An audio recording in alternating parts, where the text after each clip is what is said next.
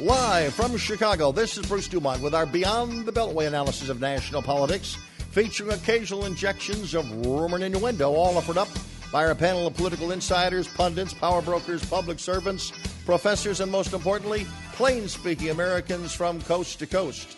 Tonight, featuring commentary by Peter Hanna, Ray Hanania, Michael Lotus, and Randall Sanborn. Our program tonight coming from our base at the Museum of Broadcast Communications in Chicago, where our toll free lines are open at 1 800 723 8289. That's 1 800 723 8289. If you'd like to email me a comment, it's Bruce Dumont at museum.tv. Want to tweet me a comment, it's at Dumo at D-U-M-O. Of course, you can join us on the World Wide Web at beyondthebeltway.com, the radio and the television version of this show each and every week. If you missed it, it's there for a long, long time. And of course, you can join us now live on Facebook. Find us live on Facebook right now at Beyond the Beltway with Bruce Dumont. And again, if you want to uh, offer questions via Facebook, uh, we're taking those questions as well.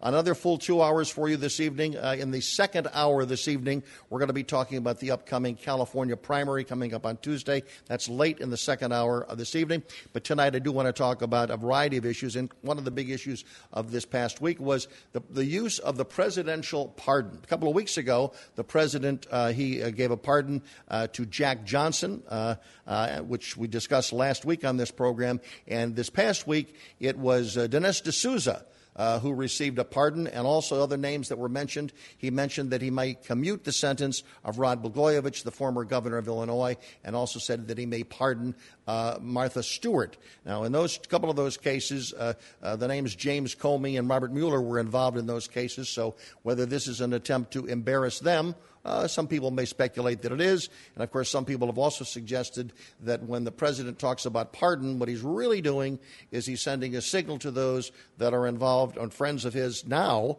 Uh, who conceivably could uh, be under some uh, legal problems in the future, and that that's what this is all about. But whatever it is, pardons, computations. Uh, it was a story last week. I, I, assume it's going to be a story for the next couple of weeks because I don't think the president would raise those possibilities if he wasn't seriously thinking about it. Randall Sanborn joins us tonight, making his first appearance. Randall, nice to have you with us Thank you, on Bruce. Beyond the Beltway. For 20 years, you worked for the United States Justice Department in the Northern District of Illinois. You worked for five U.S. attorneys, in, in, including uh, Patrick Fitzgerald, who sent Rod Blagojevich uh, to the jail, uh, to uh, prison, and also uh, Scooter Libby. You were involved in that case as well. So, as a, as a longtime Justice Department guy, you're now in, in private practice and strategic communications. What's your reaction to all the discussions of pardons and whether or not the president is perhaps using them for political purposes? Bruce, I think we can all agree that the president's powers to pardon or commute sentences are extremely broad, and, and that's appropriate. But what I'm concerned about is the way it's happened so far appears to me to disrespect the process that's involved in using that power, and that disrespect of the process can have the effect of undermining principles of law and order and respect for the law, and I think that's a concern. Ray Hanania also joins us, a longtime uh, political journalist in the city of Chicago and a frequent guest on this show. Ray, what's your take on uh, on these on the use of the pardon? We spend more time talking about the pardon of a political person than we do about uh, criminals and killers who've been pardoned, who've gotten lo- less jail time than Robert Blagojevich. Uh, those are the things that are just amazing to me that we're this is a political discussion and it shouldn't be it should be one of justice i think that I don't believe that uh, uh, President Trump is really playing politics. Comey and Mueller were probably involved in uh, thousands of cases over the last 10 years. So almost anybody he pardons in that period is going to come up. So I don't think he's trying to get back at them. I think that the Blagojevich case deserves a pardon, and I think he's giving it serious thought. Well, he's giving a computation serious thought. He didn't say pardon for that. But on, on the issue of whether justice was fair, I mean, in the Blagojevich case, uh, Peter Hanna also joins us, an attorney. Isn't that case really about the, the, the, the, length of the sentence? I mean, I don't think anybody is questioning that Rod Blagojevich maybe did some things that, that he deserved to go to prison for, but is, is, is 14 years the right sentence? I mean, I think this is why we have a jury and a, obviously a court process. And I agree with what Randy said. Um, and I find some of the remarks that um, President Trump has made have been uh, somewhat alarming in this context. He said that, you know, um, Blagojevich, and this is a direct quote, shouldn't have been put in jail. Um, and ultimately, I think a lot of the pardon power, which is broad, and I agree, uh, the president has a lot of authority to exert it in ways that he deems fit. Um, it's being used by this president to diminish the impact and the significance of political corruption. Um, and I think Blagojevich was really kind of a, a, poster boy for that in a lot of ways. Uh, Michael Lotus also joins us. He's our card carrying Trumpster tonight. Uh, you're, you're also an attorney. Your reaction to uh, the pardon and how it's being uh, played at the moment by the president and reaction by his opponents. Pardon is a unique power of the president. It's literally something that goes back to the Middle Ages when the king could pardon people. And uh, every president makes his own unique uh, kind of uh, approach to doing it. The, the pardon, I think the pardon of J- Jack Johnson is the most interesting one to me because it's been hanging around for many years. And that plays into what I think is one of Trump's long term goals, which is to try to increase his uh, interest in black voters, African American voters, in his possible reelection. Mm-hmm. And this is a sort of symbolic gesture on his part. It's weird also that why is he talking about Blagojevich if he's not going to do it? I, right. It seems kind of cruel no, gonna, almost. He, he's going to do it, but a guy's sitting in prison and you say, maybe I'll let you out. sort of do it or don't. And um, as to his rationale for it, who knows what his actual rationale is? Well, and that, that's important, right. I think. But, Bruce, if I could give some context. So, uh, when George Ryan was convicted as our former governor and was sentenced to six years in prison, a lot of people thought, oh, that's such a long time for a sitting governor. When Rod Blagojevich was sentenced to 14 years, people said that's such a long, long time to sentence somebody to for public corruption. And people don't take sight of the fact that um, after Rod Blagojevich was sentenced, former Detroit Mayor Kwame Kilpatrick, an African American public official, was sentenced to 28 years in federal prison for public corruption crimes, twice as long as Blagojevich. And what I'm really concerned about is when I look at the list of people that you've mentioned and their celebrity status, are the 184,000 federal inmates, all of whom left families behind, all of whom have hardships, all of whom may have some compelling case, but they're not being heard because they don't have the access that Blagojevich and Martha Stewart had. And what about Martha Stewart's co defendant, who also was sentenced for leaking inside trader information? And Dinesh D'Souza pleaded guilty to his crimes. He admitted he was at fault, and he's being pardoned as if that crime never happened. So I think you have to look at the broad context to understand and then break down, and you can look at Blagojevich's sentence. I don't say throw him in prison and throw away the key by any means. I understand reasonable people can have difference of opinion over whether 14 years is too long or not. Maybe or maybe not. But you have to look at what got him there, and then it begins to make sense. Well, let me let me do a follow up. Mm-hmm. A lot of people would say that that one of the reasons why he got 14 years was that on on, on his way to the judge's chamber uh, he used almost a year and a half to embarrass and point fingers at the Justice Department. Uh, and, and frankly, uh, they had to make an example of him and that that's why he got 14 years. I want to get your reaction to that because I think that's a popular perception. I know, Ray, you want to weigh in on that as well. 1 800 723 8029. If you have comments about the uh, pardon power of the President of the United States and whether he's using it wisely or whether he's using it as a political carrot or stick, I'm Bruce Dumont. Thanks for joining us tonight on Beyond the Beltway.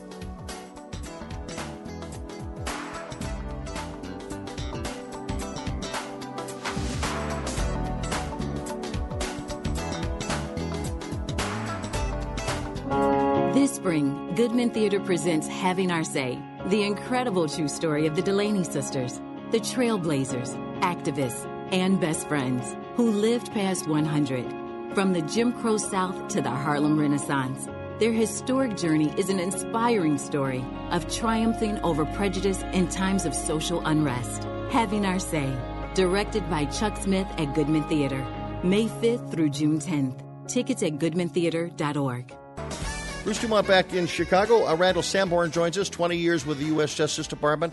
I worked for the Northern District of Illinois and also uh, was very much involved in the Rod Blagojevich case, which is what we're talking about briefly. And you were going to explain to the audience Why 14 years? Right. And, and as I said, Bruce, reasonable people can disagree whether that's an appropriate sentence or not. But it started after his conviction with a finding that the federal sentencing guidelines were at a range of 30 years to life. And following that finding, Judge Zagel made additional findings in which he reduced the guideline range eventually to 151 to 188 months. And that's the reasonable presumptive range of where the sentence should fall. So a sentence of 168 months fell squarely within that range. And to get to that range, one of the key things that drove the sentence as high as it did was the finding and the evidence at trial that the governor was scheming to obtain a one and a half million dollar benefit for himself if he appointed then Representative Jesse Jackson Jr. to the vacated United States Senate seat. So once we got to that range, I would point out that people don't often realize that the governor got a benefit in that range because Judge Zagel, at the time he sentenced him, gave him the benefit of accepting responsibility, which is really extraordinary. That had the effect of, in fact, lowering the potential sentence that he could receive, in addition to all the things made it higher, the acceptance of responsibility finding was a credit to Blagojevich. And it's ironic because we've seen him come before Judge Zagel and appear to be contrite and recognizing that he had nobody to blame but himself and he's why he was there and the words he spoke. But on the other hand, everything he's done in his appeals and his, his public relations campaign since then has been to to throw out his contriteness and his acceptance of responsibility and claim that he was unfairly prosecuted and unfairly convicted and he did no wrong. Okay, now because of because of the new tactic mm-hmm. using, where he's where he's criticizing the Justice Department, do you think Ray that that's that that's basically the case that maybe caught the president's ear. The president likes to hear that. The president is saying those things himself now. I think he knew him from The Apprentice, and I think that there yeah. was some well, lobbying that, on his part. I'm sure that the headlines caught Trump's attention, but I really think Wall Street Journal op-ed piece. Right, but I, I, think it was. I think Trump knows this guy, and um, I think that I just so disagree with this prosecution. Um, how much did he use any drugs? No. Did he have a weapon? Did he shoot somebody? Did he kill somebody? What we do have is this uh, argument that in politics, where everybody trades influence and you do something for me, I scratch your back, you scratch my back, they put a price on it. He, did he get a dollar? Did he get one cent? He got nothing out of it. So they, and I know the argument is, well, we stopped him from a nuclear holocaust.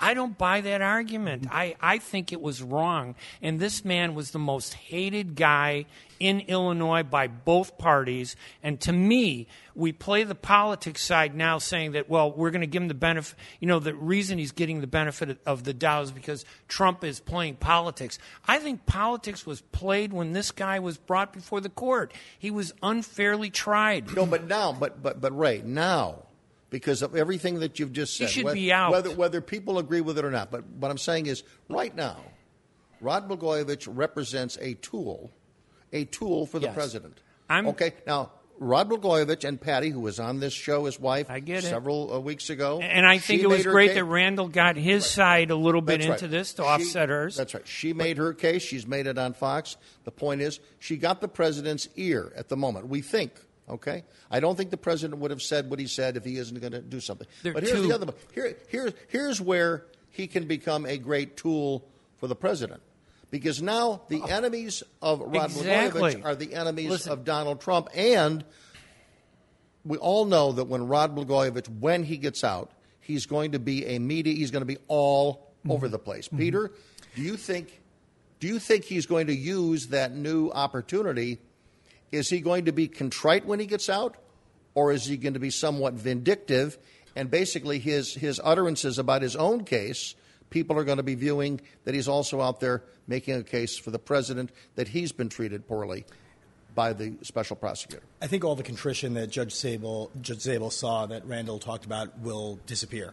Um, and I think he's going to use the platform if he does get out, um, you know, to benefit himself and speak on behalf of this president. Um, one of the issues here that I think is underneath the surface of everything is, you know, that the op-ed in the Wall Street Journal on Monday, Blagojevich wrote that I'm in prison for practicing politics. So I think one of the weird themes here is the normalization of what Blagojevich did, which is, you know, basically attempt to sell or barter a Senate seat that belonged to 11.8 million Illinoisans uh, for a price tag. Um, and I think you know the president referring to that or remarking to that is yeah, just you know it's just politics as usual. It just sets up a really dangerous precedent. It's just the, the next in line of normalization of really odd and unacceptable things. One last question to you, Michael. In your view, what are the politics of this? In other words, if Rod Blagojevich gets out yeah. and, and literally goes out there and, and is all over the media complaining about the Justice Department, there's going to be a lot of people who say, aha, that's what's happening to the president right now. Is that a benefit? Is that a plus or a minus to the president? I, am puzzled by this. It seems like a wrong step by Trump. Um, the idea that Rod Blagojevich is going to be running around somehow associated with Donald Trump, Blagojevich is not an appealing guy even if you think his sentence was unfair, and the idea that he's now going to be the, the man people are asking about. I, I, President Trump has done all kinds of things. That Twice no elected sense. governor of Illinois. Yeah, but he, look, he was a bad actor, but he was uh, inept enough to get caught and I think there's a lot of corruption that goes on in Illinois, but Blagojevich just didn't know how to do things in a way that would keep him out of trouble. And what we haven't talked about is the deterrent reasoning behind sentencing. And we have to look at the history and context of what's happened in Illinois. And we have to look at when we prosecute public officials for corruption and they don't get the message, and we keep prosecuting public officials, that it takes unfortunately, longer and longer sentences to drive home the message. I would hope that anyone who's thinking that if Blagojevich, if Blagojevich's sentence is ended early, that that's going to be a ticket for them to engage in acts of public corruption, and that they're going to have what is essentially the same dumb luck of ending up on a TV show and becoming friends with the host, who later becomes president. And that's really what's putting him in this position. I now. think it's just the opposite. I think the signal it sends out is that uh, Rod Blagojevich was an outsider, hated by everybody, and that that's why he was targeted. So the corruption that you're talking about in Illinois is an insider's game. That's where the focus is. None of those people are going to say, "Oh, geez, look what happened to Blagojevich." The best thing is let's be part of the inside, do what we continue to do, and no one is going to bother See, us. I'd love, to, I'd love to last talk. word, and then we're going to go to calls. I'd love to talk about the facts more because Ray, you just hit on one of the key mischaracterizations I think of the case, which is the Justice Department goes around and targets politicians, whether it's Blagojevich or Trump or whoever it might be. There has to be predication. There has to be a basis to open an investigation. No, that's not true. You and, and, and I have known each other and 25 here, years. We had allegations from the governor's father-in-law that he was selling seats on public boards for campaign his father-in-law contributions. was upset with him. You and I have known each other for 25 Yeah. years. There's nothing personal here, but I will say, when I served during the Vietnam War, the day I got out, what was the first thing that happened? The FBI opens an investigation into me, not because there's any evidence that I'm doing anything, but because I'm Arab, and they spent two years trying to figure out whether I'm a terrorist or not. And I'm not blaming you, but I'm saying, don't tell me that the Justice Department does things because it's based on facts all the time. It's not. Let's go to Kathy in El Paso, listening to us on KTSM. Go ahead, Kathy. Hello? Lost her. Kathy, are you there? Kathy, going once, going twice. Speak. Okay, we're going to move on.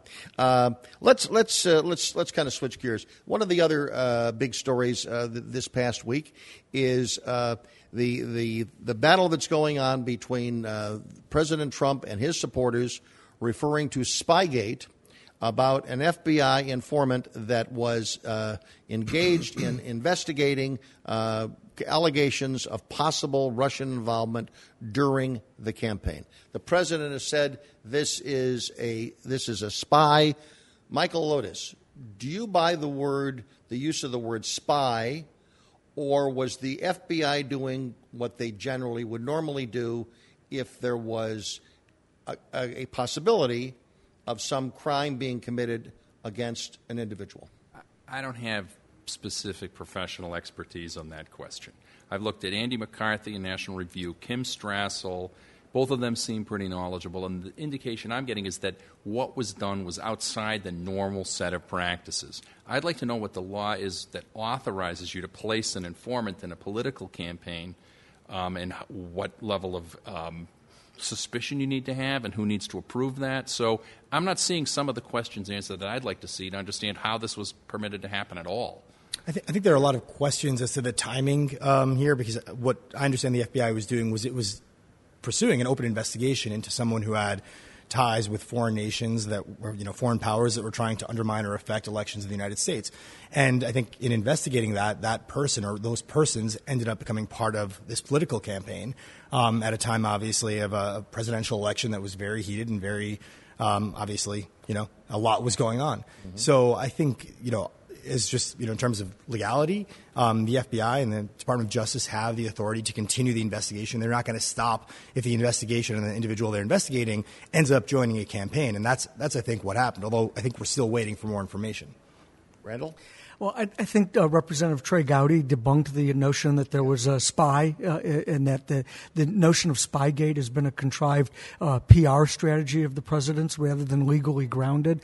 Um, in public corruption investigations, Bruce, you have to use either confidential informants or surveillance to be able to get inside of corrupt deals. Otherwise, the corruption would flourish if you could not penetrate what people do behind closed doors. We're going to pause 1 800 723 8029 from coast to coast and border to border. I'm Bruce Dumont.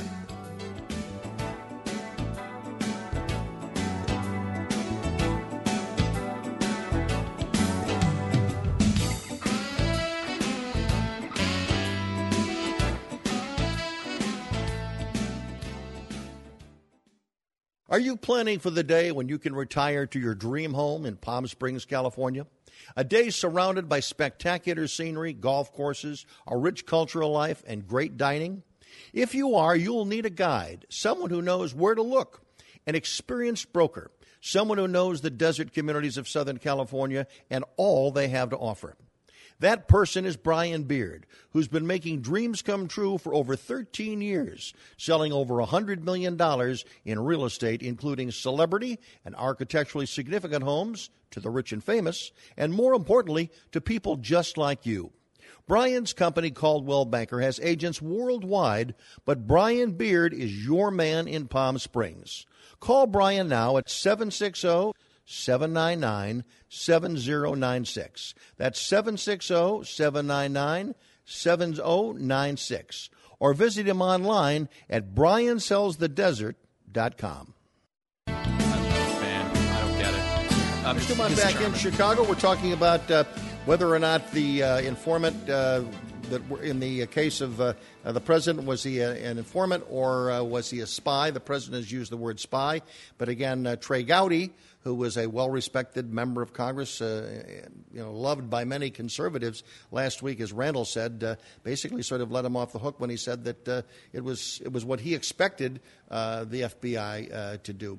let me ask one quick question, then we're going to go to calls, or and also take a. Actually, we got a Facebook comment.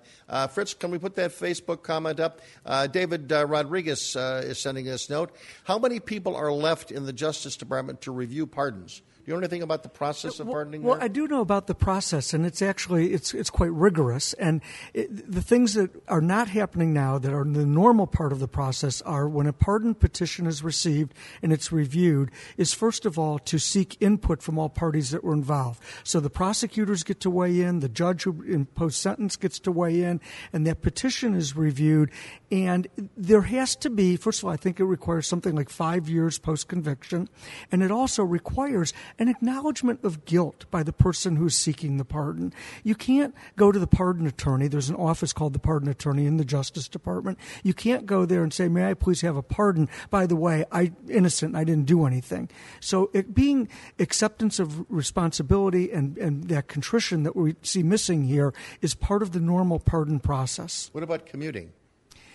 So commutation, commutation, petitions are also reviewed in that way, but um, are usually reserved in normal times for more hardship cases. Reasons why, again, somebody who has been un, why staying in prison for an unnecessarily unduly long time should be relieved of that burden for ab- unusual circumstances. But, but, Randall, isn't this a case where he's already gone through that process and it was denied many times? It, but the president isn't the president I, above that process? It, Doesn't the president just have the power to say?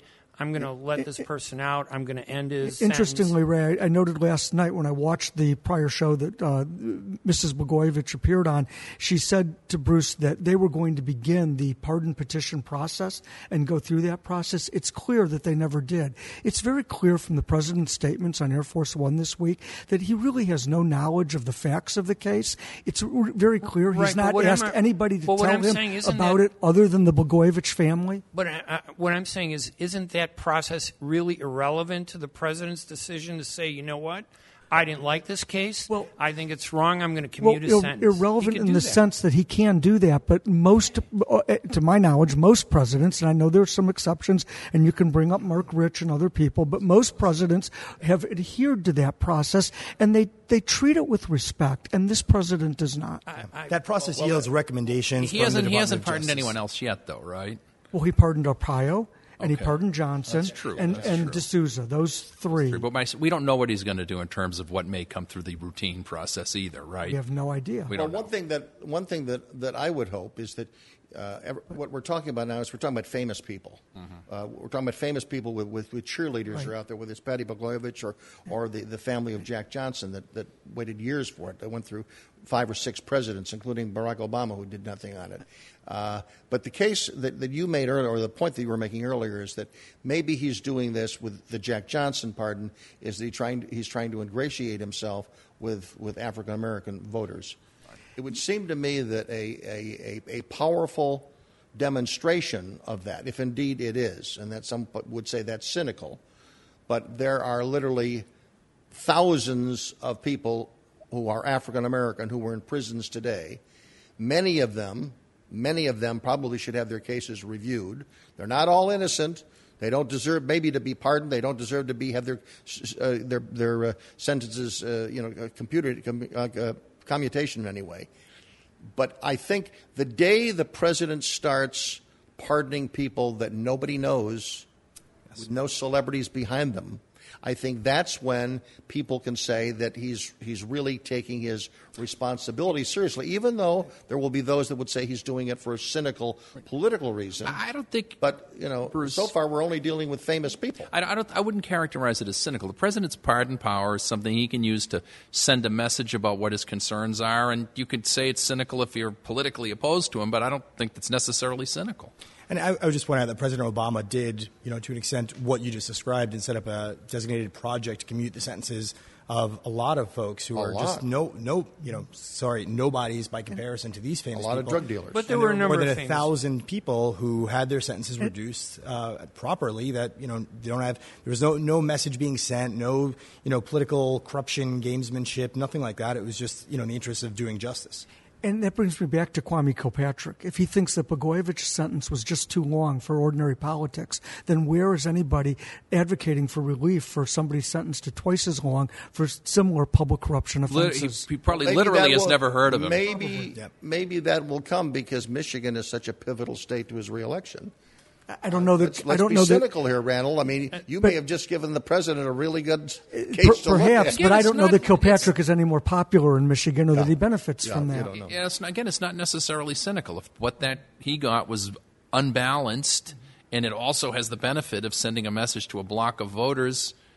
Trump president, any president can do that if that's going to be. Speaking, of sending messages, I want to, want to switch gears and we'll talk about a, a pop culture thing for a moment because I know people will have a reaction to this. And, th- and that is uh, the case of Roseanne Barr and the case of Samantha Bee. Uh, what they said, what they did, how they were treated. Uh, Ray Hanania, I know this is, you've got to be in your bonnet about uh, this double standard that you see very clearly. Yeah, I listen. First of all, I love the Roseanne show. I'll be honest with you. I'm not going to say I did did not. I did. I was happy to see the revival, and it becomes one of the top programs in the country, right out of the gate, the first show. Um, and then all of a sudden, the media starts reminding us that, oh, but look at all the stuff Roseanne Barr has said in favor of Donald Trump. and suddenly it becomes an issue of is this a show that's pro Trump or not pro Trump? And she goes and says something really stupid that has nothing to do with the show, and without even really um, missing a beat, they cancel it. It just seems like it's more about politics. It's not about the issue of the anti-Semitism, the racism on her part. And even CNN went to the great lengths of saying not only was she racist, but she was anti-Semitic. And I'm thinking, wow, she's Jewish and she's anti Semitic. How do you explain that? I'm enraged because I think the media is missing, they're playing politics, they're not doing their own due diligence. They should look at this story, and I think if they looked at it in the context of had this happened 10 years ago, this would have been a whole different story. They would be on her side, they would be defending her free speech, saying it's ugly, but that type of action shouldn't happen so fast. Uh, Peter, you're with the ACLU, not officially here tonight, but you're you active with the ACLU. Uh, where do you come down on the way in which uh, each case was handled uh, this in the last ten days? Yeah, I mean, I could, I could speak generally as an attorney and a, law professor, and I could say that from the, my perspective, um, this isn't a double standard; it's really a false equivalency. Um, Roseanne is a employee of a private was an employee of a private company. Then they have the discretion to terminate that employee for whatever reason they want. I mean, she can say whatever she wants. She has uh, obviously a very, very, um, you know, virtually unrestricted right to express her views um, on Twitter or any other way. But just as all of us have, you know, we work places. If we say things that violate the policy of our workplaces, you know, they could take action um, in response to that. And I think what Roseanne said, it was, you know, plain and simple, a, a racist statement um, to a very. Do you then do you then believe that Turner Broadcasting System uh, approves of what Samantha Bee said, and they have no such policy, and they're just they're they're a they're a a, a, a lower rate uh, broadcast operation because of a policy that allows and, and I think I think to me a a difference is you had one person uh, who was a star. She uses that stardom to, to send a tweet which was a horrible tweet to say. I, am not saying anything positive about that tweet. You are right, they have the ability to do what they did. But then with Samantha Bee, she wrote it, it was on a teleprompter, it was recorded, and that show aired about four hours later. Mm-hmm. Somewhere in that process, no one at TBS, whether it's Samantha Bee, and there's probably five or six major uh, management types between the moment she said those words and the time that thing aired, somebody should lose their job over it. Whether it's Samantha Bee, somebody should lose their job over what was said on TBS. So, I mean, I think what Samantha Bee said, which is obviously a very explicit profanity um, directed towards women, and, and, there are many such profanities towards women and towards men. Um, the one thing I'll note really is she's said that word about people dozens of times in the past. Dozens of times. Pe- people more prominent than the president's daughter, I would say, and nothing. There's been no issue. I mean, this is sort of. I mean, she the show could be vulgar, and she's been openly vulgar in the past, using that same term and synonyms for that term, time and again. And there was what no does that outcry. tell you about TBS? Pardon me. What does that tell you about TBS? I mean, I, I think that's if, if if that's a if that's a common use of, of the term and the word on TBS. What does it say about their management? I mean, what it says to me really, it's not. I don't take a message away about their management. I mean, you hear all sorts of profanities on cable, you know, TV shows and, and late night shows. The, the, more important message that I take away is that you know TBS um, uh, has this program. It's wildly successful. It's got a lot of advertisers behind it. Um, so something's working. But fewer, I think the fewer now by two. Um, at least she has her show. Listen, right. I don't like the idea that racism is somehow worse than gender uh, discrimination. I, I, think they're both the same. I, I agree. What she said was horrible. Mm. I think what Roseanne said, but she apologized and and I think that she tried to be, con- you know, to show contrition. And I'm not defending what she said, but it seems like she's a conservative who supports Trump. And you know what the worst part of this is? I hate to be the guy that has to defend Trump, and I don't defend the guy. I hate the system. I think it's biased. If we're talking about the, the increasing coarseness of our culture, I mean, we need not look beyond the president himself. I mean, this is a person who said, you know, should fire the son of a beyond bee. him. We can go we back could. to we Bill Clinton back too. To Clinton. We could go back That's to true. George We're going to pause. We're going to hear from our other two guests and maybe from you at 1 800 723 8289. I'm Bruce Dumont. Thanks for joining us. Live from Chicago, it's Saturday Night Live, The Experience.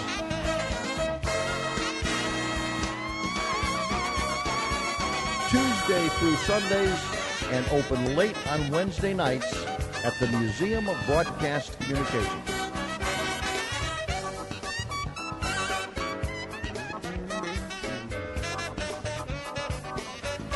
Order tickets at museum.tv.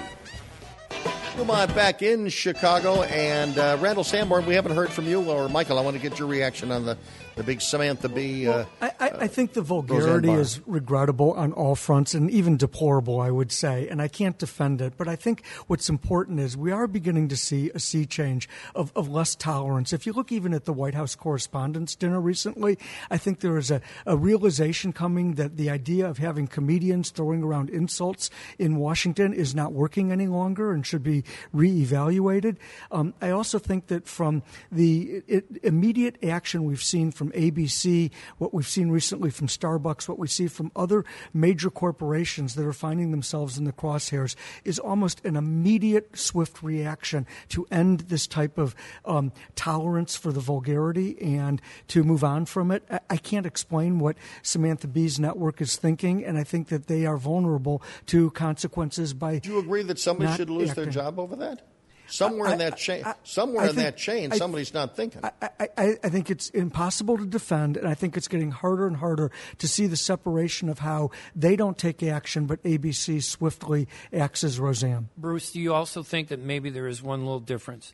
That uh, uh, Roseanne said what she said outside of the context of entertainment in her private life, yeah. and made it worse. And uh, Samantha Bee, in all fairness, although I don't agree with this, um, set it in the context of her performance. Right. And does that make a difference? So people might use that to, to uh, defend Samantha Bee um, and say that, you know, in her case, that wasn't her personal view. She was just trying to upset the audience and shock the system with outrageous rhetoric. Yeah.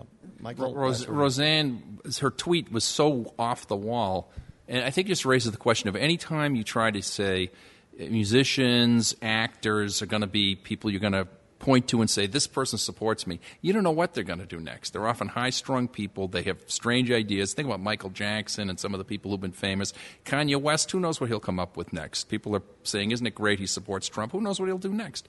You know, the, the, politicians and public policy are one thing, and this kind of showbiz stuff, and the people who do these things, we shouldn't put too much weight on it. Well, one of the things that is unfortunate, I would think, uh, from your perspective, Peter, is that uh, the point that Samantha Bee was was trying to make was that uh, she had she was hoping that Ivanka Trump would use her influence to change her father's policy uh, as it relates to cracking down on illegal immigration, which at the moment is separating uh, families uh, and breaking up families. Uh, isn't that the big loss here? Is that maybe she maybe she had a legitimate issue to discuss and mm-hmm. she had a platform to do it, and frankly, she blew it.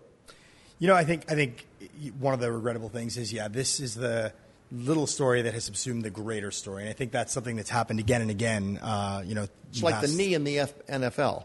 Yes. That's become a bigger story than the reasons why they're taking it. Exactly. And I think, you know, as a result of, of you know, the blow up over the use of a, obviously a profane term, um, you know, we've lost sight of what she was actually advocating for and what she was actually, the point she was actually making, which is a really important one. And one that, as you pointed out, is, is splitting families apart at the border and all over the country. If people are coming to this country and uh, they know in advance, we assume that many of them know in advance because the Attorney General has announced it that if they come, they are subject to arrest, and a parent or parents continue to bring their children and attempt to get them in the United States, um, is there some parental responsibility if those children are taken away from them? Yeah, I mean, even before this, uh, I think draconian DOJ um, uh, measure, there was always some risk when people try to enter the country illegally with their children. But I think if you look at the cases where people try to do that, um, it's because they're fleeing from something more dangerous. I mean, I could speak for myself, my family, and I wasn't born in this country, and my family moved to this country when I was two, legally through the you know appropriate channels. Where were you born? I was actually born in Egypt. Um, and I could tell you that my family saw a future for the whole family that just was not going to give us um, anything resembling a healthy, free life. And of course, we went through all the processes that we needed to to come in legally and become citizens and all that. Um, but a lot of families don't have that luxury. A lot of families are literally just at the border, trying to flee from something that could end them much more quickly and much more rapidly. And you know, come to this country to seek asylum, to, to get a foothold, to do anything to get away from, you know, the greater harm. So I think there is always parental responsibility, but at some point it becomes really punitive and draconian, and it creates an even worse problem because now more kids are in more places without their parents, and actually, you know, they will end up in worse situations than if we just kept the family together. Michael, your reaction to this crackdown? You've not been on the show for the last couple of months, so no, it's it's it's sad that, that this is occurring. Um, you know, the world's this, many billions of people in the world who live in dangerous countries, uh, places that you wouldn't prefer to live in. We have what five percent of the people in the world in the USA. Lots of people like to come here. Um, you want to do what you can for them, but the the current regime, the current administration has made it clear we're going to be tougher than we've been in the past, and uh, it would behoove people to think very hard about trying to come into the country illegally in a way they might not have five or ten years ago. The, the public tolerance, the voting public in America just doesn't have it. And any time, every policy, no matter what it is, is going to have winners and losers. And if you're going to crack down on something like this, there are always going to be heartstring cases. A person commits an ordinary crime in America who's a U.S. citizen, their kids are going to suffer. It's what happens, and it's tragic, but people should think very hard before they try to come into the country unlawfully. You spent 20 years in the Justice Department, Randall. Uh, if an attorney general said, you know, gives a directive to the U.S. attorneys, uh, I would assume that in, in some cases, the receiving U.S. attorney may not be totally supportive of that directive. Do they have the ability to sort of slow walk things, or are they are, or are they are they watched? I think uh, you do, you have to follow the directives that come from the Justice Department in Washington if you want to maintain your position in the government and be part of the, the government's team. You know, the, the U.S. attorney is the only political appointee in the uh, field division offices of the Justice Department. So you have a lot of career prosecutors, but if you're dealing with a political appointee, we saw an, an an example during the George W. Bush administration when there was an attempt to purge United States attorneys who were not viewed as being in concert with the goals and ambitions of the Justice Department and the administration.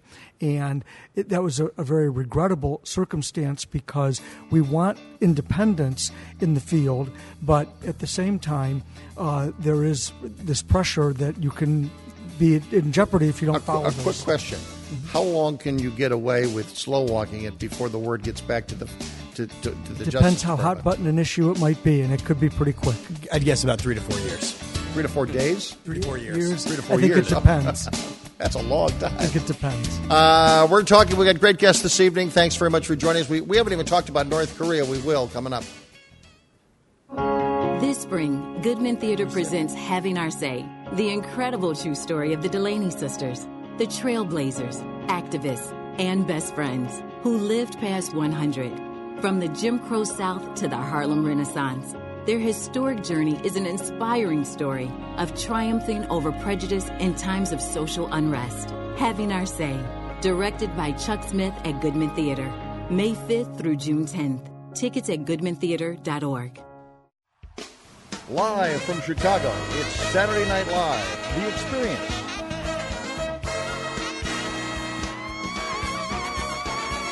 Tuesday through Sundays and open late on Wednesday nights at the Museum of Broadcast Communications.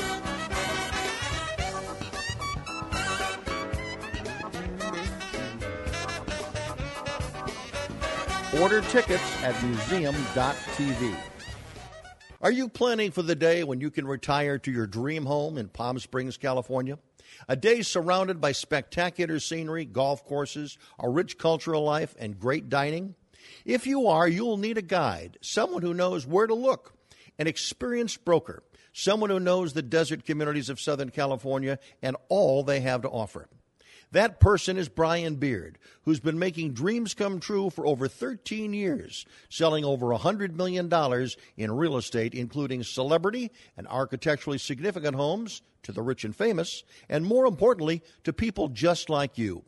Brian's company, Coldwell Banker, has agents worldwide, but Brian Beard is your man in Palm Springs. Call Brian now at 760 799 7096. That's 760 799 7096 or visit him online at briansellsthedesert.com.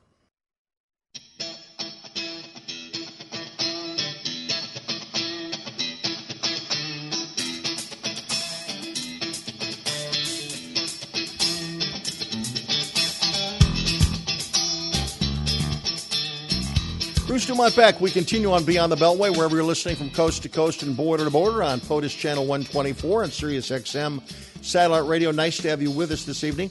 Uh, the last time uh, you were on our show, Peter, uh, your area of expertise is uh, litigation and also cyber uh, cyber matters. Uh, we were talking about the cyber challenges of the United States, and I wonder if there's any update, especially as it relates to securing the integrity of the ballot? Is, is the government responding in any significant way uh, to make sure that our voting this November is on the up and up? It's a great question. I think what we're seeing is really there's two parts of the of the equation. First, you have you know outside actors, you know, and Facebook and Google and and social media sites that try to influence people's voting. And then the other side, you have sort of the cybersecurity infrastructure of voting. And what we've seen is there's been action on, on both sides, really. Obviously, everyone has seen uh, Mark Zuckerberg testify um, about Cambridge Analytica and efforts Facebook's undertaking to improve um, its security. But on the uh, ballot side, we have a number of states have taken action and are taking action to in- ensure that the integrity of their voting systems are intact. So, just in terms of a quick rundown, I know we have a, a, a listener or watcher in West Virginia. Uh, there was an article recently in the Times about um, how West Virginia is in putting into place number of protections where um, when people register online to vote, um, it's ferreting out any IP addresses that are outside of the state or outside of the country and affirmatively blocking them. That's one of several measures. Um, in Michigan, just a couple of days ago, uh, the Secretary of State there um, announced that they just received millions of dollars of new sort of um, hard hard coded cybersecurity uh, ballot machines and other software. And I know New York is actually running a battery of you know um, uh, attacks, simulated cyber attacks that law enforcement uh, officers in New York, uh, including you know the police, the uh, state's attorneys there, which are just the uh, attorney attorney general office, um, are all going to be participating in it. So I think really it's going to come down to each state to take the steps they need because the states administer their own, you know, voting systems um, to make sure that the integrity of the vote is intact. Is there any? I, I know when uh, when the story broke uh, almost a year and a half ago, there were some, incl- including as a discussion on this program at one point, that that maybe we go in, maybe we take an election and we go back to paper ballots. Has that picked up any currency uh, in any jurisdiction that you're aware of?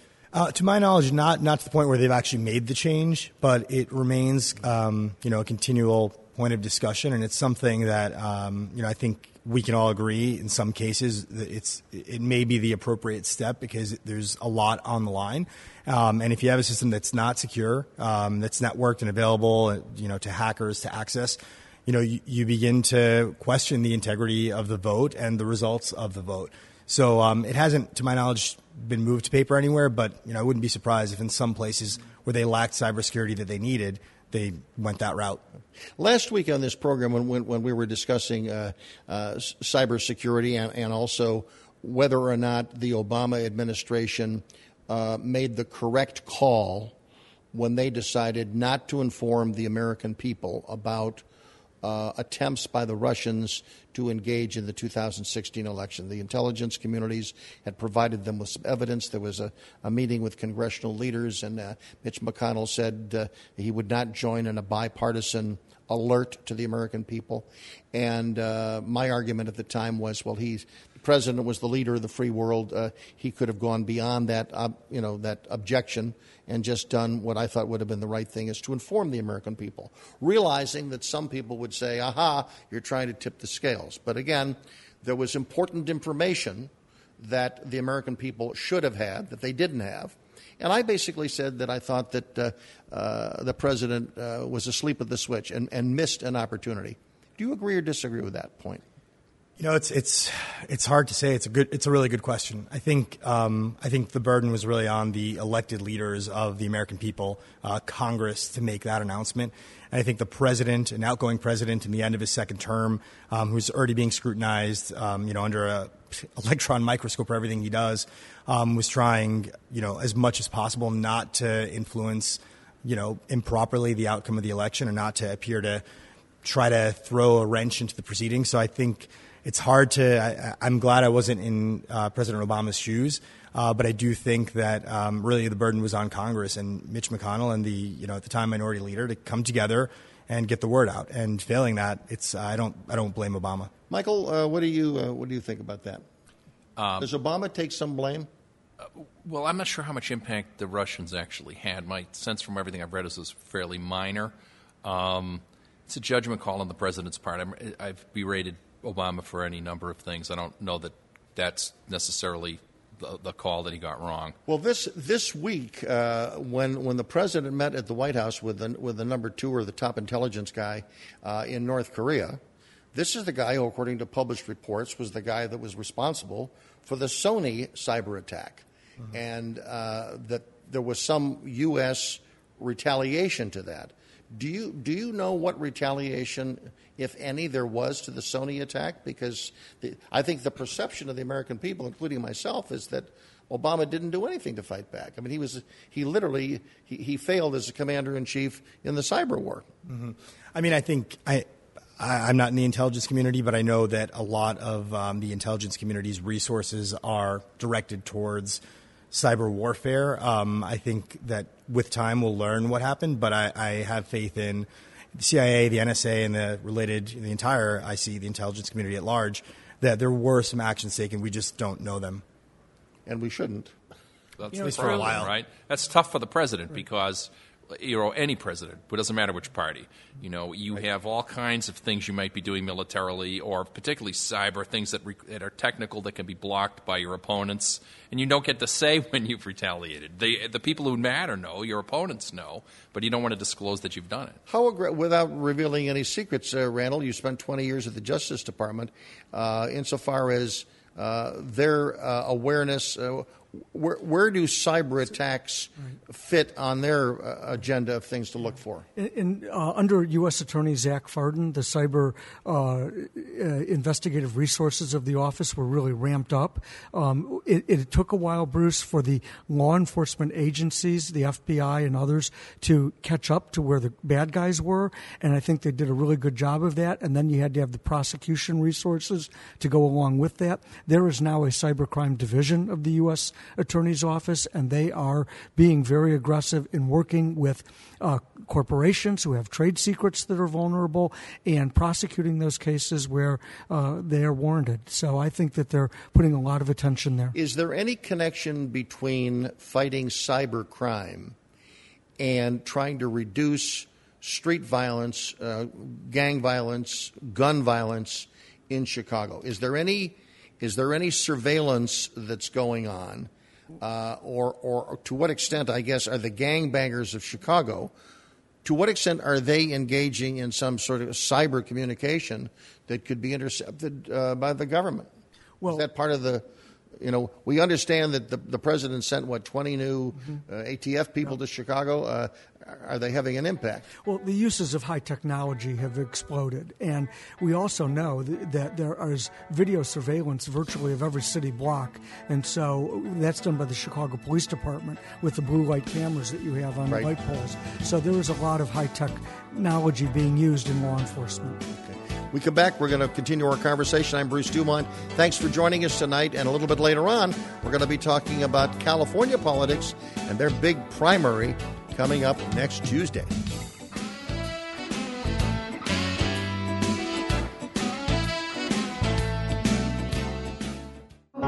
This spring, Goodman Theater presents Having Our Say, the incredible true story of the Delany sisters, the trailblazers, activists, and best friends who lived past 100. From the Jim Crow South to the Harlem Renaissance, their historic journey is an inspiring story of triumphing over prejudice in times of social unrest. Having Our Say, directed by Chuck Smith at Goodman Theater, May 5th through June 10th. Tickets at goodmantheater.org.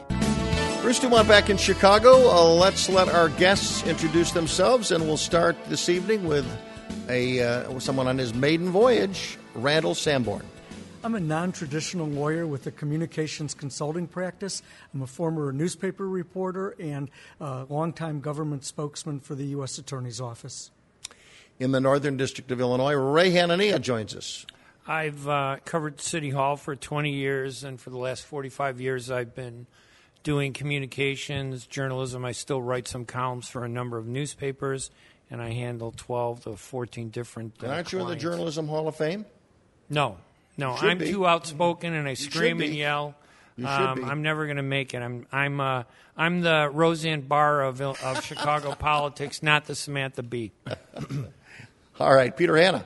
Um, I'm also a non-traditional attorney. Um, I focus my, my practice on privacy, intellectual property, constitutional law, civil rights.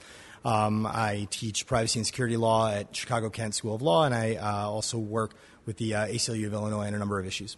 And Mr. Michael Lotus. I suppose I'm a traditional attorney, commercial litigation, and uh, we do some plaintiff side work. Been doing that for 25 years now. Um, wrote a book in 2013 called America 3.0: Why America's Greatest Days Are Yet to Come.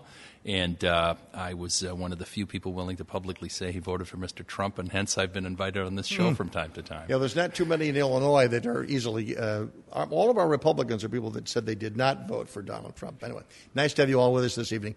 Uh, I want to talk about again one of the big stories of this week. Actually, it's going to dominate pretty much the news over the next uh, couple of days until June 12th, uh, when the the Singapore summit is going to take place. And I want to get reaction to. Um, uh, how the president is, is handling this thus far, and and this uh, meeting that uh, took place earlier in the week, uh, when the number two guy from North Korea came to town, talked to Mike Pompeo, and Pompeo, and was going to spend like I guess a short time delivering a letter to the president. Turned out to be over two an hour, hour two, two hours. Yeah. Um, it's, I think when the history's written of this, we'll see that much more was going on behind the scenes than we're privy to, obviously. The uh, pressure being put on North Korea is more or less invisible to the news, and they're being pushed to, to make some kind of deal. I think the Chinese have to be weighing in on North Korea very hard. They don't want to see a disaster occur on their frontier. So Trump has, I think, positioned it pretty well, hopefully, to get a reasonable deal from North Korea. Peter, are you surprised and are you cheering for the president to be successful here? I'm, I mean, I'm cheering for uh, an outcome that's best for the North Korean people and obviously for the American people first and foremost. Um, the one thing that I think um, alarms me is I, I think President Trump is not a particularly sophisticated diplomatic actor. That being said, you don't always need a sophisticated diplomatic actor to get a good result. But the you know the language in diplomatic circles and what we as a country have been looking for from North Korea is a CVID, complete, verifiable, irreversible denuclearization as pretty much a prerequisite to any sort of aid or any sort of benefit to North Korea. And I feel like, you know, that's what President Trump came out asking for originally, denuclearization as a, as a prerequisite to anything. But as we've seen over the past few days, the summit was off, now it's on again. The definition of denuclearization is not, I don't think, the same in North Korea's mind and in America's mind. And I, I have set pretty low hopes for, for this June 12th summit.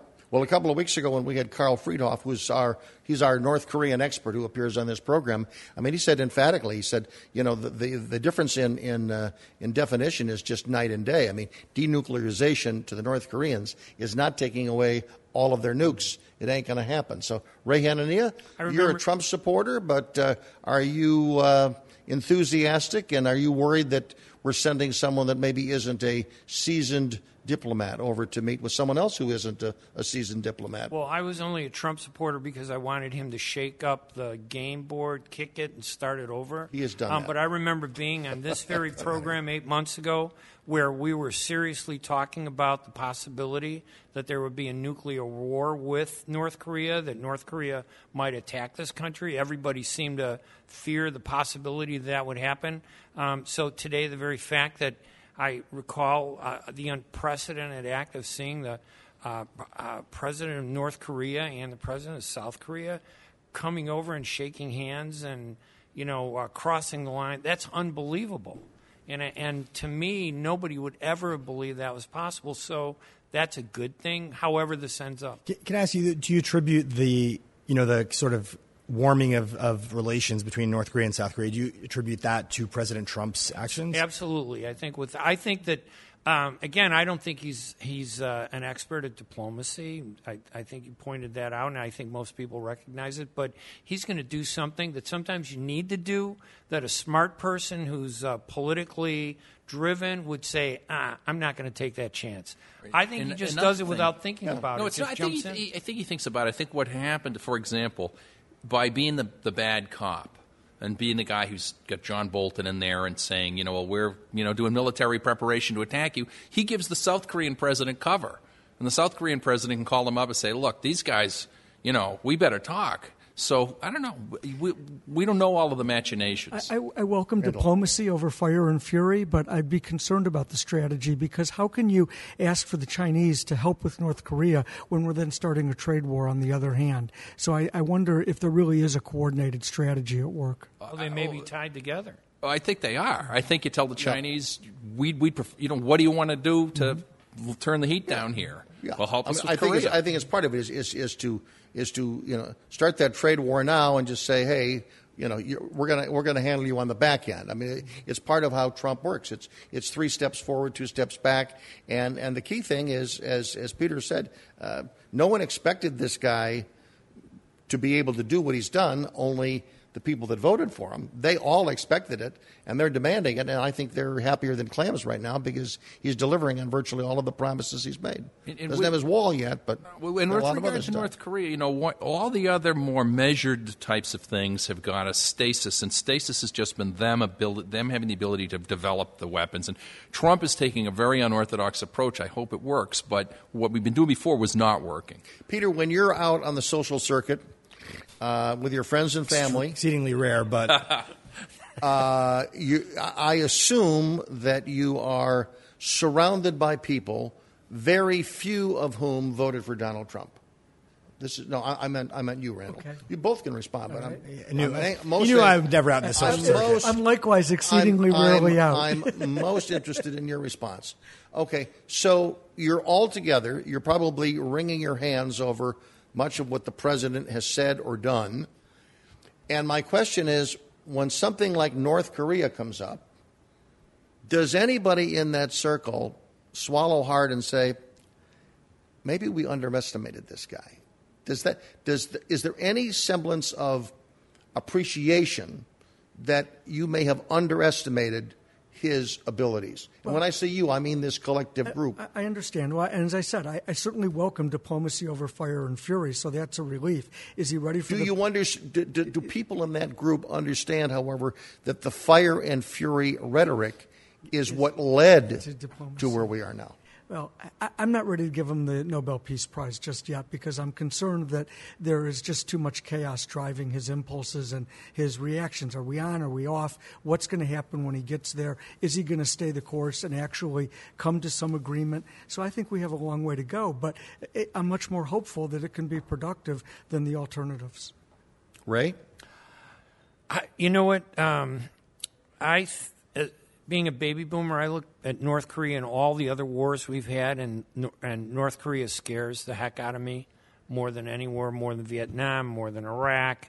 Um, it, the Nazis were probably worse, but we beat them. But that's an unfinished battle that's been going on since the 50s, and I just don't. The fact that maybe we're finally doing something with it could be a relief that's good for the future, and uh, and I give him credit with. Is that a goal of the first?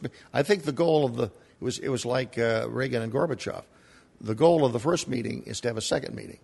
So I'm saying, uh, coming out of the, coming out of the first meeting, I don't think anybody is expecting us to come out and say, "Okay, we're getting rid of all nukes." I- I- don't think we're going to come out, and I don't think the president's going to say we're taking all troops out of South Korea. I don't think that's going to happen. I- but could could the victory here, could the win-win-win for everybody here, be that they come back and the peace treaty is signed between the North and the South, and the Korean War is over? whatever Trump does, he's never going to be treated fairly in today's environment. And I think some of the Even if he did that, yes. Would you agree with that, Peter?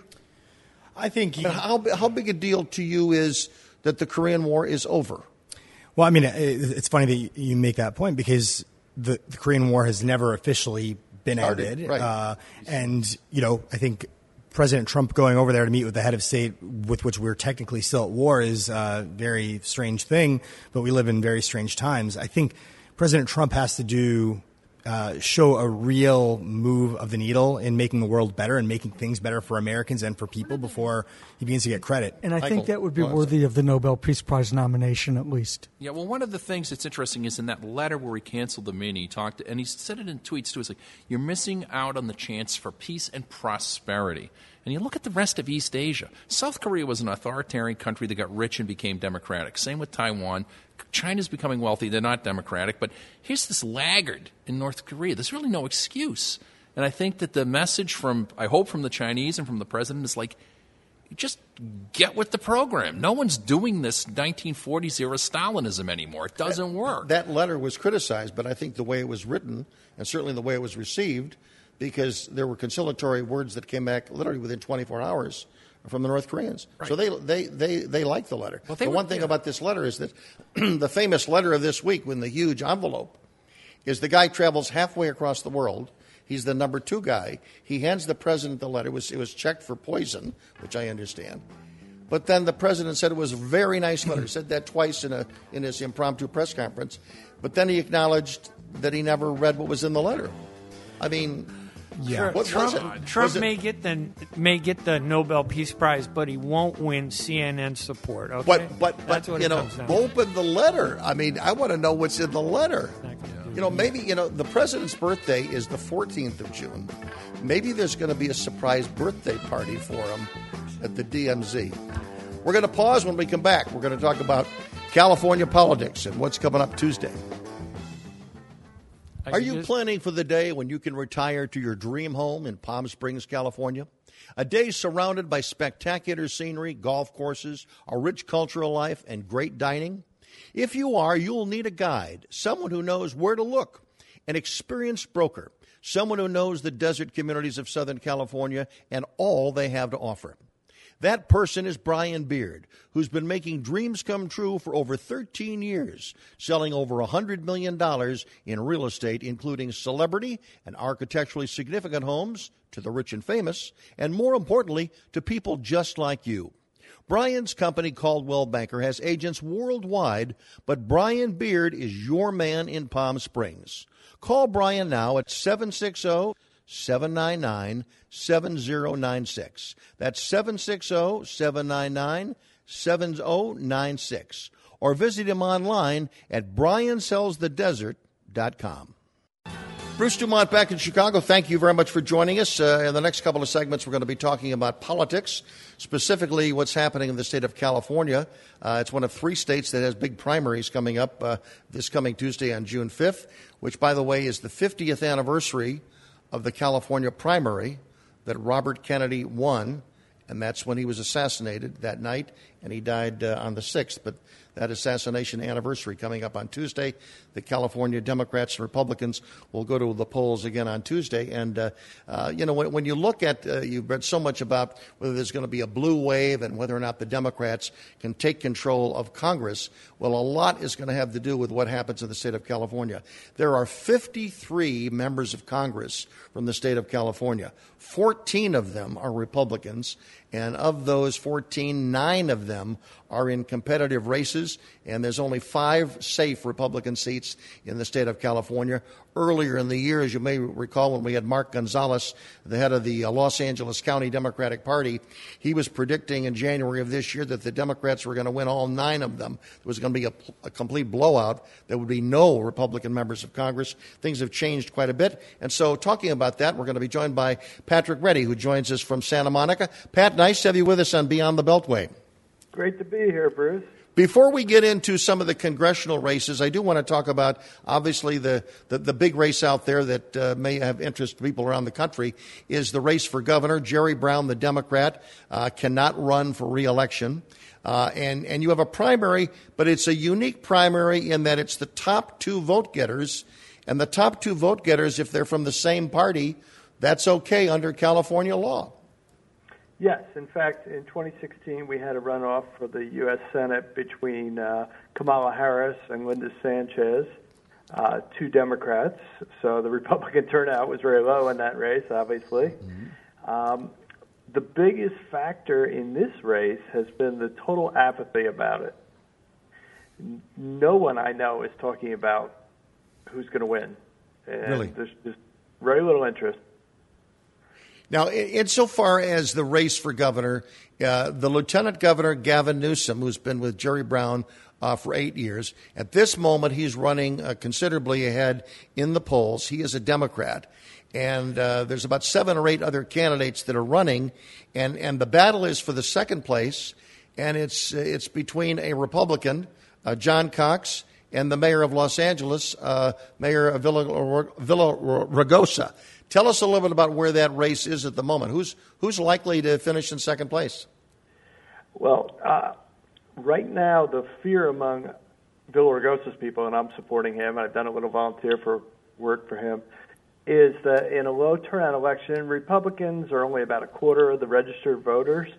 But in a low turnout, low interest primary like this, they could be 35% of the actual vote. And if they were the older Republican voters were to go in and just see John Cox Republican and mark that ballot, he's probably going to make the runoff. And um, Antonio would get squeezed out. Now, the one new development in the last two weeks is he's running ads ex- geared almost exclusively to the Latino community. I mean, he literally shows Trump's ICE department ripping children out of their parents' hands and shipping them overseas. Very emotional ad. Uh, his one hope is to drive up a really high Latino turnout. And in 2016, they were 31% of all voters. So if that were to repeat itself, he, Antonio would probably make the runoff. But again, in the last race, uh, when uh, against Kamala Harris, uh, running against uh, Linda Sanchez, uh, the Hispanic vote was not enough to push, uh, uh you know, uh, Sanchez to a victory. So uh, Villaraigosa's only chance is to have a huge turnout. Yeah, he's got to make the runoff, and then he's got an interesting strategy. He's going to, in the fall, try and pose as the moderate against the radical Newsom from San Francisco. Is he, he a radical? Re- no, no, they're, they're virtually identical positions, but you know how it is in a campaign. You you say whatever you need to do to win. Right. Now, John Cox, uh, f- many people in Illinois may remember that name because he originally was from Illinois. He ran for political office on several occasions. He ran against Barack Obama. Uh, he ran for Recorder of Deeds. He ran for Congress against John Edward Porter. Uh, even ran for president uh, in the uh, uh, primaries a few years ago. So he's sort of a political gadfly. How did he make it to the number one spot for Republicans in California in, a, in less than 10 years? Well, the biggest thing is he got the Trump endorsement, and Trump only got about a third of the vote in the general election, but in a primary, that's enough to get you into a runoff. So he's consolidated the Trump vote. He's running ads against illegal immigration. He's for building the wall. He's echoing Trump. Uh, by the way, I made a error before. I made a reference to Linda Sanchez. That's the sister who was in okay. Congress. It's Loretta Sanchez Loretta, who I'm ran sorry. for the Senate. Okay, good. My, My bad. Okay. My question is this, though: uh, If Cox makes it, does he have any chance in the fall at all?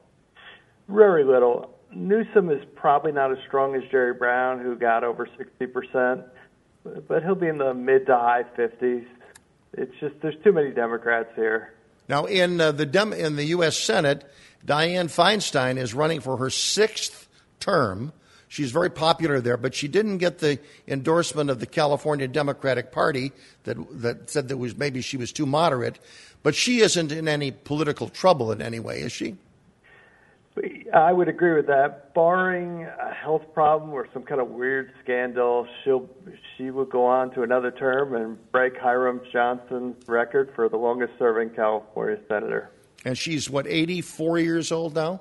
Yes. Okay. Let's go. Let's go to some of those House races. As I mentioned, uh, 53 House seats in, in the state of California, 14 held by Republicans. What are what are the uh, races that are most likely to be lost by Republicans at the moment? Who are the who are the most vulnerable uh, re- Republican incumbent seats, even though some of the incumbents have retired? I would say the 49th district down in mixture of San Diego and Orange County. That's Darrell Issa's old seat. the old friend from the House Investigations Committee. Mm-hmm. Uh, he's retiring. Hillary won that district pretty handily. Um, I would say Tom McClintock in the Sacramento suburbs will probably survive. That's where the new Republican money is moving out to, east of Sacramento on Route 80. Mm-hmm. Uh, Jeff Denham is vulnerable um, in Modesto. That's Gary Condit's old seat. Mm-hmm. Um, the biggest one would probably be uh, Steve Knight in the Antelope Valley. That's New Suburbia, north of Los Angeles. Mm-hmm. The, the factor that hurts the Republicans here is due to the high birth rate among um, minorities. They move from out to the suburbs pretty quick. So in five years, a suburban district can be filled up with you know urban Democrats, and that's what's happening in some of these places. How much in trouble is Devin Nunes, who's probably the most well known, maybe next to uh, uh, you know Majority Leader uh, McCarthy, Republican? How is he uh, likely to do on Tuesday? I expect him to win, if at all, narrowly. Uh, Kevin McCarthy is completely safe. He has the district that's headed towards the mountains, and the mountains in California tend to be very Republican. You know, a lot of going oners up there. Uh, but Nunes has a district that's changing, uh, getting more Hispanic registration.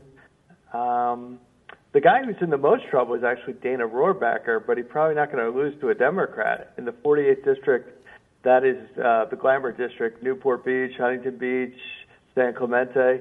He's probably going to lose to Scott Baugh, the former Republican Assembly leader, who's But aren't there popular. but but aren't there two or three districts where it will be Republican running against Republican that the Democrats will be uh, on the outside?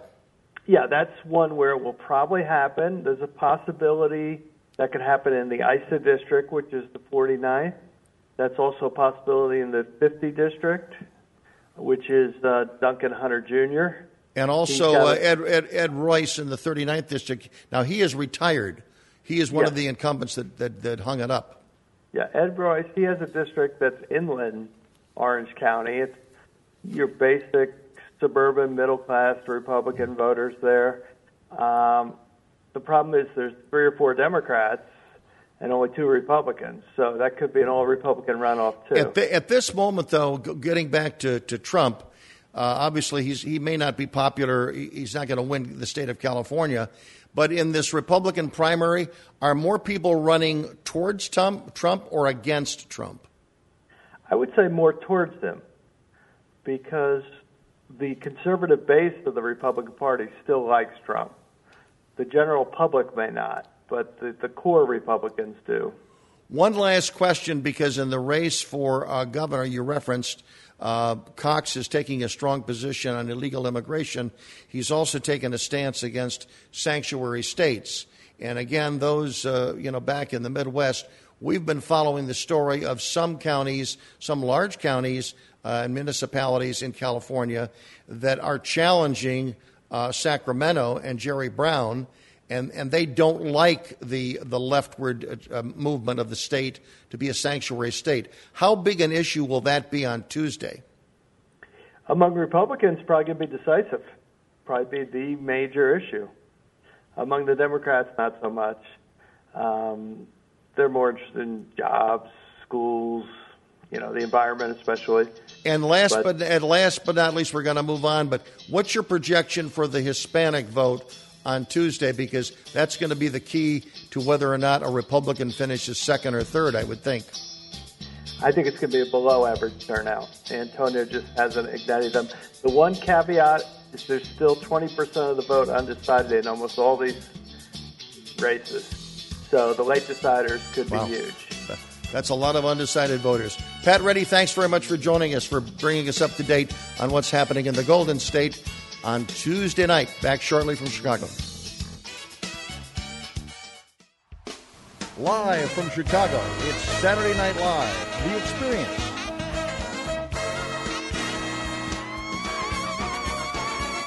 Tuesday through Sundays and open late on Wednesday nights at the Museum of Broadcast Communications.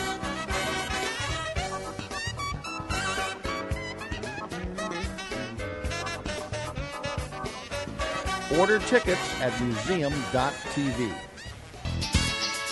Bruce Dumont back in Chicago. Thanks very much. Ray Hanania, a question to you. When the president refers to MS 13 members as animals, a lot of people get upset, but you don't. Well, I mean, Why not? They're street gang members. They're a vicious gang. They're murderers. They're killers. Uh, I, I don't know. I, I, don't get it. This uh, the way we've changed the focus on street gang members. I I know they have rights and you know they should be treated like everybody, but um, you're not talking about good people. Ray, it's interesting though that you that to me is a double standard. You're critical of the way prosecutors talked about Blagojevich when he was charged, but you don't mind subjective characterizations or derogatory comments about street gang members. Yeah, but you're- we should have a same a standard for both. No, but there's a difference. I don't think Blagojevich was guilty. I don't think Blagoj- Blagojevich committed a crime. I, I and I see a difference between street gang members that kill people and murder people. And I think that's far worse than saying that, hey, if you do me a favor, I'm going to do you a favor. So this is one of the great mischaracterizations that we really didn't get to earlier. This notion that that, that the former governor did not commit a crime, because this, the, the courts have applied the same law to different facts. In his case, Governor Bob McDonnell's case in Virginia, and to public officials all over the country, and there isn't any dispute. That Blagojevich was attempting was to no trade dispute. We wouldn't be official, talking about it. official acts for personal benefits, whether it was campaign contributions or a foundation job and a high salary for himself. These were official acts when he withheld funding for doctors' reimbursement at Children's give him, Hospital. Give him two years in prison, and I would have been happy. but that's a se- I That's never a would have said separate another. issue. It is. It isn't to me though. It isn't a separate issue. Can I, can I just, is the issue. Can I just jump Peter. in very briefly? Uh, we could we could still talk about it. We are obviously, but you know the we follow the rule of law and the process of law. Right, a jury of his peers convicted him, and sentencing guidelines that you know we all might have objections to were applied and reduced by Judge Zagel. The appeal process proceeded, the habeas process proceeded, and he is where the law dictates he should be for what a jury decided he did. Um, but just jumping to the animals uh, statement earlier, and I think there is a, a major risk when you dehumanize people who do, as, as you said, Ray, have rights. I, Have I don't know why though, Um, but we're sitting here trying to make cr- uh, street gang members in California more sympathetic than a Oh, it's former I- I don't governor know who if I- had one of the best insurance I don't know if I- policies. More the for same. I don't know if state it's of a matter of Illinois. making Without regard I don't to without Michael. regard to Blagojevich, the, the, uh, MS uh, President Trump says all kinds of things. MS-13 is a particularly vicious group of people. I know a guy who was involved in, in investigating and prosecuting these guys. They're as bad as it gets. They they came into a, a midwestern town. Um, there was a drug gang that had the drug trade there. They just like literally rounded these guys up and slaughtered them to take over. The, the MS-13 is it's a little concerning to see people who hate Trump so much that they almost seem to be defending these guys just because Trump doesn't like them. Everybody what- Trump doesn't like isn't want- necessarily your ally. I want to go back to a point that Peter was made, and that, that is because you're talking about the you know the, the rule of law. We got one side of the table talking about the rule of law, and the other side sort of at least fudging part of it or interpreting it differently. But a question is, if someone comes to the country illegally, they have broken a law, correct? Correct. Should they be punished in some way? I think the law should be applied to those individuals. And I mean, if the law dictates that they should be incarcerated or deported, there's a process. But I think if someone enters the country, um, you know, under a certain sort of visa or illegally and seeks asylum, then they're in a different pathway. And they're entitled to have the asylum process proceed the way it should. Unfortunately, in most immigration offices across the country, the average time to have your asylum claim heard and actually adjudicated is on the order of six, seven, eight years. So, what does the law provide for people who seek asylum? It provides that they are allowed to stay in the country while that process plays out. Are they and, and, and what are they allowed to do when they're in the country? Let's say they come to the country, they're stopped. Uh, the, the, the process of, uh, of, of, of inve- investigating them as to whether or not they're viable uh, and, and, and legal, uh, they, they pass the criteria Asylees, for right. asylum. Uh, what do they do? I mean, Um, can they can they get a social security card? Can they work? Can they go to a hospital to get service? What can, what happens to those people? I, I don't know. I don't know, Brent, if you want to add to it, but I'll say they can get certain credentials that identify them. They can get work permits and work on a temporary basis that needs to be renewed on an ongoing basis. Um, they could avail themselves of some state services that varies to some degree by state, um, but they are allowed to basically function um, in a way that obviously would permit them to, to survive and their families to survive. Um, when I was in private practice, uh, I did several asylum cases and you know, all were really incredibly deserving, and you know, people were fleeing circumstances that tr- literally threatened their lives. Uh, one person from Honduras was shot in the chest by a Honduran police officer seven times uh, at a traffic light. Another family from Sri Lanka um, was basically abducted by the Sri Lankan FBI, uh, and the father was beaten in a dark cell. And I mean, they basically had to get to this country by any means necessary so they could file this asylum claim. And, and, you know, we recently had the Illinois service veteran who was removed from the country. And Ray, you're a, a veteran, and you know, how do you look at, at, at someone who has served the country in the military and then telling them that they're not fit I to stay in the country afterward? that case was wrong. All of this is the reason why we need to get back to focusing on comprehensive immigration reform, and Congress isn't doing its job. Yeah, and, one, and, it's I, interesting. I everybody agrees with that. Well, a rarity for me to say that something the government should be doing more of. I did a few um, asylum cases myself, and I think the people we represented had real problems, but the, the government lawyers were buried alive. Mm-hmm. It's just understaffed next, and underfunded. I next, prefer next your point, Bruce, that, that there's judges. hypocrisy in what we prosecute and what we don't prosecute. Next, next, next point, and that is uh, laws are passed. The people expect laws to be enforced. And when cities decide that they're not going to assist in the enforcement of laws, the Democrats seem to think that that's okay. And I wonder whether you agree with that. Sanctuary cities. Do you, you think that's a good idea? I, I think that there is a serious question when the federal government can force local law enforcement agencies to turn over people uh, who can then be whisked away without due process. And I think that um, from what I've seen, the city of Chicago has taken the right steps to lead the battle to protect sanctuary cities. I, I agree with that. We could do another hour. We'll invite you back some other time for that.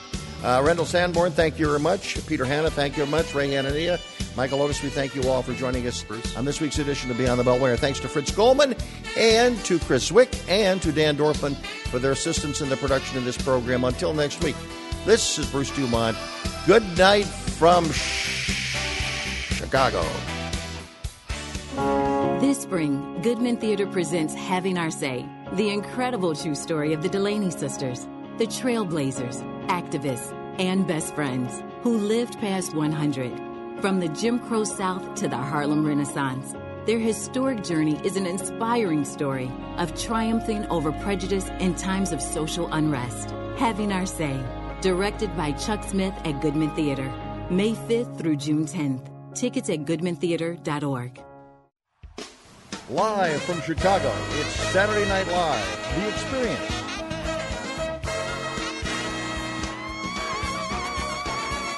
Tuesday through Sundays and open late on Wednesday nights at the Museum of Broadcast Communications.